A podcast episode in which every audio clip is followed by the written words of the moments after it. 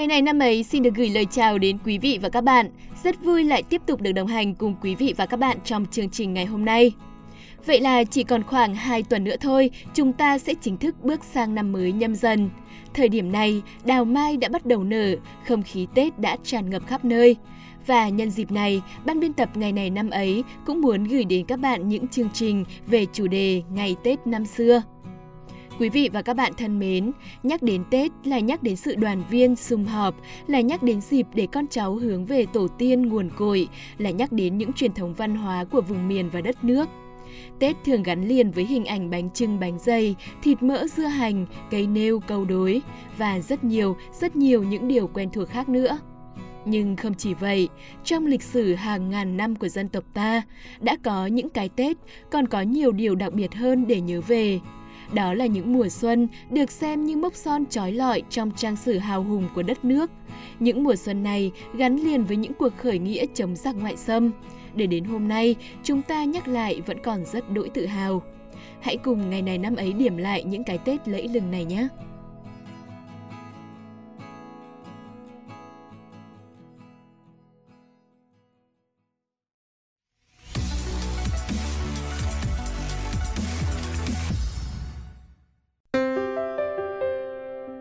Quang Trung đại thắng quân Thanh Tết Kỷ Dậu 1789. Cách đây khoảng 233 năm về trước, vào mùa xuân năm Kỷ Dậu 1789, vua Quang Trung đại thắng quân Thanh. Đây là chiến thắng thể hiện cả mưu lược xuất sắc của người lãnh đạo, cả tình đoàn kết của nhân dân và binh lính. Năm 1788, với tư tưởng ghen ghét hiền tài, mưu cầu lợi ích cá nhân, vua Bù Nhìn Lê Chiêu Thống đã nhu nhược cho người sang cầu cứu nhà Thanh Trung Quốc với mưu đồ tiêu diệt quân Tây Sơn. Lợi dụng cơ hội này, Tôn Sĩ Nghị dẫn 29 vạn quân Thanh ồ ạt tràn qua biên giới nước ta, tiến công vào thành Thăng Long. Được tin quân Thanh sang xâm lược, ngày 25 tháng 11 năm Mậu Thân, tức ngày 22 tháng 12 năm 1788, tại Phú Xuân, Huế, Nguyễn Huệ lên ngôi hoàng đế, lấy niên hiệu là Quang Trung, rồi lập tức xuất quân ra Bắc đuổi giặc. Quân Tây Sơn thần tốc hành quân đến ngày 20 tháng Chạp, tức ngày 15 tháng 1 năm 1789, đại quân ta tập kết tại phòng tuyến Tam Điệp, Biện Sơn. Tại đây, Quang Trung quyết định mở cuộc phản công chiến lược và đề ra kế hoạch tác chiến cụ thể nhằm nhanh chóng tiêu diệt quân xâm lược, giải phóng kinh thành Thăng Long. Ngày 30 tháng Chạp, tức ngày 25 tháng 1 năm 1789, ngày cuối cùng của năm Mậu Thân, Quang Trung mở tiệc khao quân, coi như ăn Tết nguyên đán trước một ngày. Vị thống soái 36 tuổi lừng danh tuyên bố trước ba quân ý chí sắt đá, quyết tâm gang thép của cả dân tộc ta là phải đạp bằng mọi khó khăn, gian khổ, không tiếc hy sinh, quét sạch giặc ngoại xâm. Sau khi trao nhiệm vụ cho các đạo quân, Quang Trung tuyên bố với các tướng soái này hãy làm lễ ăn Tết nguyên đán trước, đợi đến sang xuân ngày mồng 7 vào thành Thăng Long sẽ mở tiệc lớn. Các người hãy ghi nhớ lấy lời ta nói xem có đúng thế không. Sau đó, vua Quang Trung hạ lệnh tiến quân với nhiều hướng, nhiều mũi bao vây, chia cắt, chặn đường rút lui của giặc. Đêm 30 Tết Nguyên đán kỷ dậu, đạo quân chủ lực của Quang Trung vượt sông Gián, mở màn chiến dịch đại phá quân Thanh. Quân Tây Sơn bất ngờ tiến công tiêu diệt đồn tiền tiêu của địch ở Gián Khẩu. Quân địch hoảng sợ, tan vỡ và bỏ chạy ngay từ đầu. Quân Tây Sơn thừa thắng tiến lên, nhanh chóng tiêu diệt luôn các đồn địch ở bờ bắc sông Nguyệt Quyết và Nhật Tảo. Quang Trung ra lệnh truy kích giáo giết, quân Tây Sơn đuổi đến Phú Xuyên thì bắt gọn được toàn bộ tàn quân và bọn lính do thám của địch. Đêm mồng 3 Tết Kỷ Dậu, tức ngày 28 tháng 1 năm 1789, quân Tây Sơn bí mật bao vây đồn Hà Hồi. Đây là một đồn quan trọng của quân Thanh, cách Thăng Long khoảng 20 km. Chỉ trong chốc lát, quân Tây Sơn đã diệt gọn đồn quan trọng của địch, thu được rất nhiều vũ khí, lương thực. Sáng mồng 5 Tết Kỷ Dậu, tức ngày 30 tháng 1 năm 1789, quân Tây Sơn tiến công mãnh liệt vào mặt Nam Đồn Ngọc Hồi. Mở đầu cuộc tiến công, Quang Trung tung tượng binh gồm hơn 100 voi ra chiến trận. Ngoài cung, nỏ, giáo lao, quân Tây Sơn còn được trang bị thêm nhiều thứ hỏa khí như súng tay, hỏa hổ và đặc biệt đặt cả đại bác trên mình voi. Theo lệnh của Quang Trung, đội voi chiến chia ra làm hai cánh đánh vòng về hai phía tả và hữu để mở đường cho đội xung kích lao lên. Quần chủ lực Tây Sơn dưới sự đốc chiến trực tiếp của Quang Trung lập tức xung phong vào đồn lũy của địch. Bộ binh, kỵ binh và tượng binh ao ạt xông vào các cửa lũy đã mở. Thế xung trận của quân Tây Sơn mạnh như chiều dâng bão cuốn. Trước sức tấn công vũ bão của quân Tây Sơn, các chiến lũy và toàn bộ trận địa phòng thủ mặt nam đồn Ngọc Hồi bị phá hủy tan tành. Quân ta tràn vào bên trong đồn lũy như những dòng thác đổ, nhiều doanh trại của địch bị đốt cháy, đồn Ngọc Hồi chìm ngập trong khói lửa. Cũng trong sáng mồng năm Tết Kỷ Dậu, một đạo quân Tây Sơn vượt qua sông Tô Lịch, tiến hành đánh đồn Khương Thượng. Bằng khí thế áp đảo quân thù, quân ta xông thẳng vào đồn trại của địch. Sầm nghi đống cố đốc thúc quân lính chống cự nhưng không thể chống đỡ nổi sức tiến công mãnh liệt của quân Tây Sơn. Chỉ trong chốc lát, số quân Thanh bị chết và bị thương đã lên đến 5.000 người. Sầm Nghi Đống phải bỏ các doanh trại bên ngoài, rút về bảo vệ sở chỉ huy trên Loa Sơn để chờ quân cứu viện.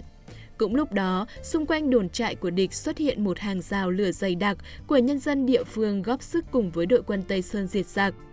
Quân địch đang choáng váng vì đòn tiến công bất ngờ của quân Tây Sơn lại khiếp đảm trước lưới lửa bao vây trùng điệp của nhân dân. Đồn trại của địch tan vỡ nhanh chóng, Sầm Nghi Đống lâm vào cảnh thế cùng lực kiệt nên thắt cổ chết ngay tại sở chỉ huy. Quân Tây Sơn thừa thắng, nhanh chóng tràn vào cửa ô Tây Nam thành Thăng Long, lao thẳng về đại bản doanh của Tôn Sĩ Nghị ở cung Tây Long. Với khí thế tấn công thần tốc, táo bạo và bất ngờ như vũ bão của quân Tây Sơn, Tôn Sĩ Nghị phải vứt bỏ tất cả mọi thứ, kể cả sắc thư, kỳ bài, quân ấn chủ soái do vua Thanh ban để chạy thoát thân về nước. Cuộc chiến chống quân Thanh xâm lược kết thúc với chiến thắng có ý nghĩa quyết định của trận Ngọc Hồi Đồng Đa. Trưa mồng năm Tết Nguyên đán kỷ dậu 1789, trong tiếng khải hoàn, vua Quang Trung mang đại quân vào thành Thăng Long với chiếc áo chiến bảo đen sạm khói súng của những ngày đêm chiến đấu ác liệt. Nhân dân kinh thành tràn ngập trong niềm vui chiến thắng, đổ ra chật phố phường đón chào người anh hùng vừa lập nên chiến công thần kỳ. Quân Tây Sơn hân hoan ăn Tết khai hạ tại thành Thăng Long, đúng như lời Quang Trung đã hứa với quân sĩ trước đó tại Tam Điệp. Trong lịch sử hàng nghìn năm dựng nước và giữ nước, dân tộc ta đã tiến hành nhiều cuộc kháng chiến, đã từng đánh bại nhiều kẻ thù xâm lược, nhưng cho đến cuối thế kỷ thứ 18, chưa có lần nào phải đương đầu với hàng chục vạn quân xâm lược mà đánh thắng oanh liệt trong thời gian ngắn như thế. Chiến công mùa xuân năm kỷ dậu 1789 đã đi vào lịch sử dân tộc và lòng người Việt Nam như một trong những mùa xuân kỳ diệu nhất, hiển hách nhất – Chiến thắng này đã giữ vững sự tồn tại của nước Đại Việt trước họa xâm lược, chấm dứt kế hoạch xâm chiếm của nhà Thanh.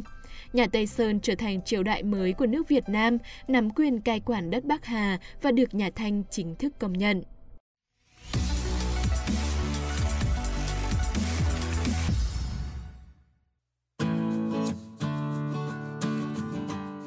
Tổng công kích và nổi dậy Tết Mậu Thân 1968 một cái Tết nữa không thể quên trong lịch sử dân tộc chính là Tết Mậu Thân năm 1968. Cuộc tổng tiến công và nổi dậy Xuân Mậu Thân 1968 mãi mãi khắc sâu vào trang sử dân tộc như một bản anh hùng ca bất diệt của chủ nghĩa anh hùng cách mạng, đồng thời để lại cho chúng ta nhiều bài học kinh nghiệm quý báu về nghệ thuật quân sự của chiến tranh nhân dân bảo vệ Tổ quốc trong các giai đoạn tiếp theo. Sự kiện tổng công kích và nổi dậy Tết Mậu Thân 1968 là cuộc tổng tiến công và vận động quần chúng nổi dậy giành chính quyền vào dịp Tết Mậu Thân năm 1968 của quân giải phóng miền Nam Việt Nam. Chiến dịch diễn ra trên hầu hết các đô thị tại miền Nam, đánh vào những khu vực trọng yếu của quân đội Mỹ và chế độ Việt Nam Cộng Hòa. Đây là một trong những chiến dịch quân sự lớn nhất, có một vai trò và hệ quả mang tính bước ngoặt trong chiến tranh Việt Nam. Ba năm sau khi tham chiến trực tiếp, quân đội Mỹ đã ngăn chặn việc quân lực Việt Nam Cộng Hòa sụp đổ trong tay quân giải phóng miền Nam Việt Nam, nhưng quân Mỹ cũng không thể bình định được miền Nam.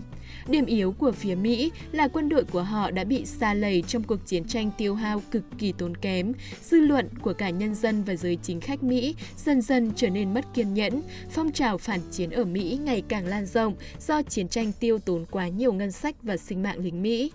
Nắm được điểm yếu đó, quân giải phóng đã hoạch định một trận đánh nhằm gây tiếng vang lớn để tạo bước đột phá chiến lược, nhằm buộc Hoa Kỳ từ bỏ chiến tranh, chấp nhận ngồi vào đàm phán. Chiến dịch tuy được gọi là tổng tiến công Tết Mậu Thân, nhưng thực chất các trận đánh dịp Tết chỉ là giai đoạn mở màn. Quân giải phóng coi toàn bộ các hoạt động chiến đấu ở miền Nam từ đầu tháng 2 cho tới hết năm 1968, kéo dài trên 300 ngày, đều thuộc phạm vi chiến dịch. Trong đó có 3 đợt tấn công cao trào, đợt 1 từ 30 tháng 1 đến 28 tháng 3, đợt 2 từ ngày 5 tháng 5 đến 15 tháng 6 và đợt 3 từ 17 tháng 8 đến 30 tháng 9. Xen giữa các đợt cao trào là giai đoạn tái bổ sung lực lượng, lập kế hoạch mới, phòng ngự chống đối phương phản kích. Ở chương trình này, chúng tôi sẽ chủ yếu mang đến những thông tin về đợt tấn công số 1 xảy ra vào đúng thời điểm Tết Nguyên đán năm Mậu Thân 1968. Cuộc tổng tiến công và nổi dậy đồng loạt nổ ra vào đêm 30 dạng sáng 31 tháng 1 năm 1968, tức đêm mồng 1 Tết Mậu Thân.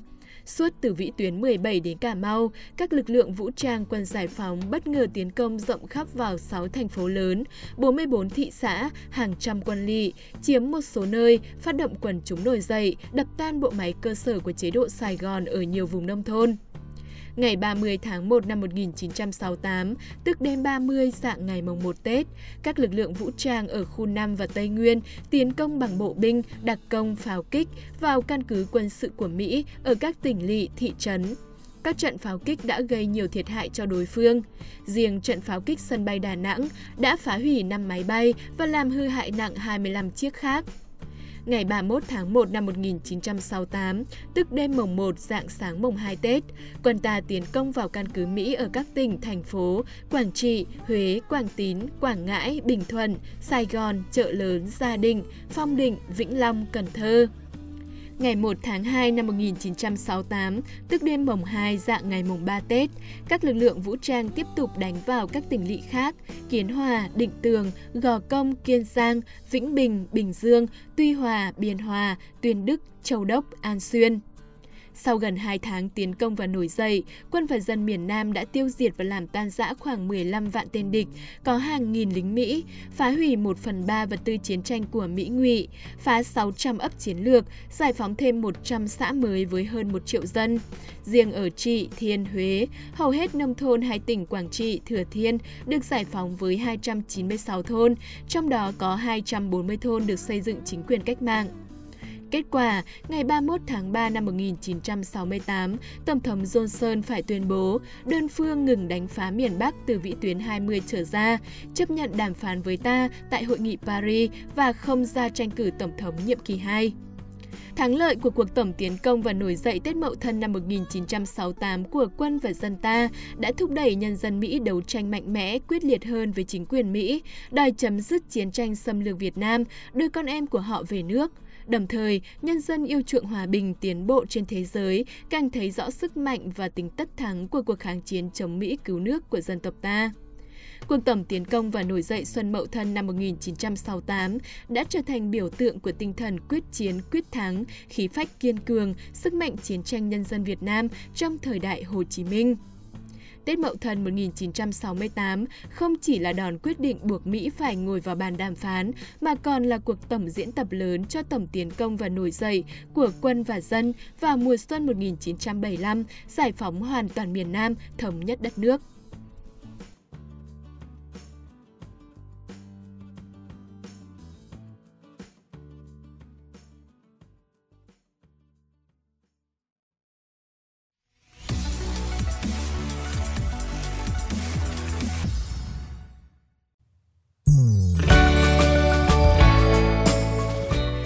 Tháng mùa xuân Ất Mão 1975 Cách đây 47 năm, cuộc tổng tiến công và nổi dậy mùa xuân năm 1975 đã giành được chiến thắng vang dội, tạo ra bước ngoặt vĩ đại trong lịch sử dân tộc, đưa cả nước ta bước vào kỷ nguyên độc lập.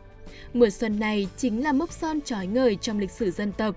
Không chỉ vậy, nó còn đi vào lịch sử nhân loại như một trong những chiến công thần kỳ của cuộc đấu tranh chống áp bức dân tộc của nhân dân toàn thế giới trong thế kỷ 20.